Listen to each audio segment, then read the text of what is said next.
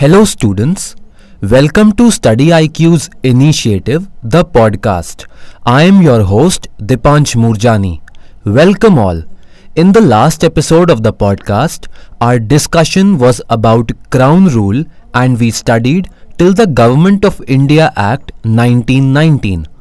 All our new listeners can listen to our previous podcasts to cover all the acts till 1919 so that you can understand the Government of India Act 1935 and Indian Independence Act 1947 which we are going to study today. Sir, in the last episode, we learnt about the constitutional development till the Government of India Act 1919. Through the August Declaration, Viceroy Chelmsford had set an objective for governing India, which was to provide a responsive government. Further, can you please enlighten us on the significance of the Government of India Act 1935? Government of India Act 1935 to understand we have to understand its background as the growing demands of populace led by Indian leader for constitutional reforms in India intensified with progression in the British rule. The evolving administrative arrangements put in place by the British paved the way for more responsible government in India. India's support to Britain in the First World War also aided in British acknowledgement of the need for the inclusion of more Indians in administration of their own country. This formed the basis of the passing of Government of India Act 1935. The legislation was the longest act passed by the British Parliament after after its domination and overtaking of administration control of India. The act was based on the facts and considerations of several experiences and outcomes which are intra alia including first Simon Commission report, the recommendation of the roundtable conferences, white paper published by the British government in 1933. Sir, as you mentioned that Government of India Act 1935 was the lengthiest act passed by the British Parliament. So we all are curious to know the salient features of this act. Some of the salient features of Government of India Act 1935 are of some following. Number 1 All India Federation. It provided for the establishment of All India Federation consisting of provinces and princely states as units. The act divided the powers between center and units in terms of three lists federal list, provincial list, and concurrent list. It also gave residuary power to Viceroy. However, the Federation never came into being as the princely states did not join it, but this has formed the basis of Schedule 7 of Indian Constitution in 1950. The third important feature is provincial autonomy. It abolished the system of diarchy in the provinces and introduced provincial autonomy in its place. The provinces now were allowed to act as autonomous units of administration in their defined spheres. Moreover, the act introduced responsible governments in provinces, which meant that the governor was required to act with the advice of ministers responsible to the provincial legislature. However, the ministers were not absolutely free in matter of running their departments. The governor continued to possess a set of overriding powers, although such powers were not exercised by very often. The next important feature of the act was bicameralism. The act introduced bicameralism in 6 out of 11 provinces. We've already discussed that the bicameralism was introduced through 1919 Act at the central level. The Act of 1935 introduced bicameralism in provincial legislations. Thus, the legislature of Bengal, Bombay, Madras, Bihar, Assam, and the United Provinces were made bicameral consisting of Legislative Council and a Legislative Assembly with certain restrictions on them. Also, the central legislature was bicameral consisting of Federal Assembly and Council of State. The term of the assembly was 5 years, but it could be dissolved earlier also. The next important feature of this act was diarchy at the central level. The Act of 1935 abolished diarchy at the provincial level and introduced it at the center. Consequently, the federal subjects were divided into reserve subjects and transfer subjects. Religious affairs, defense, administration of tribal areas, and external affairs were included in reserve subjects. The transfer subjects were to be administered on the advice of ministers, and the number of ministers could not exceed the number 10. The Governor General remained over in charge of both the reserved and transfer subjects. The idea of diarchy was imposed with the purpose of facilitating better administration, and the Governor General was appointed to the patch and the Governor General was appointed to look after and coordinate among the two parts of the government. The next important feature of 1935 Act was communal representation.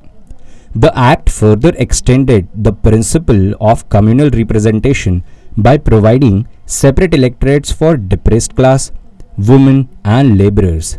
Further, under the act, the Muslims got 33%, that means one third of the seats in the federal legislature. We have observed that every act has some features and drawbacks. So, after understanding the features, Sir, we want you to make us aware about the drawbacks of the Government of India Act 1935. Uh, the Government of India Act 1935 had some criticism to it. First, numerous safeguards and special responsibilities of the Governor General worked as breaks in the proper functioning of the Act. For example, despite provincial autonomy, the governor still had extensive powers in provinces. The next criticism was that the extension of the system of communal electorate and representation of various interests promoted separatist tendencies which ultimately culminated in partition of India. The act provided a rigid constitution that means with no possibility of internal growth. It is because right of amendment was reserved with British Parliament. The next criticism is that a close reading of the act reveals that the British government equipped itself with the legal instruments to take back total control at any time they consider this to be desirable.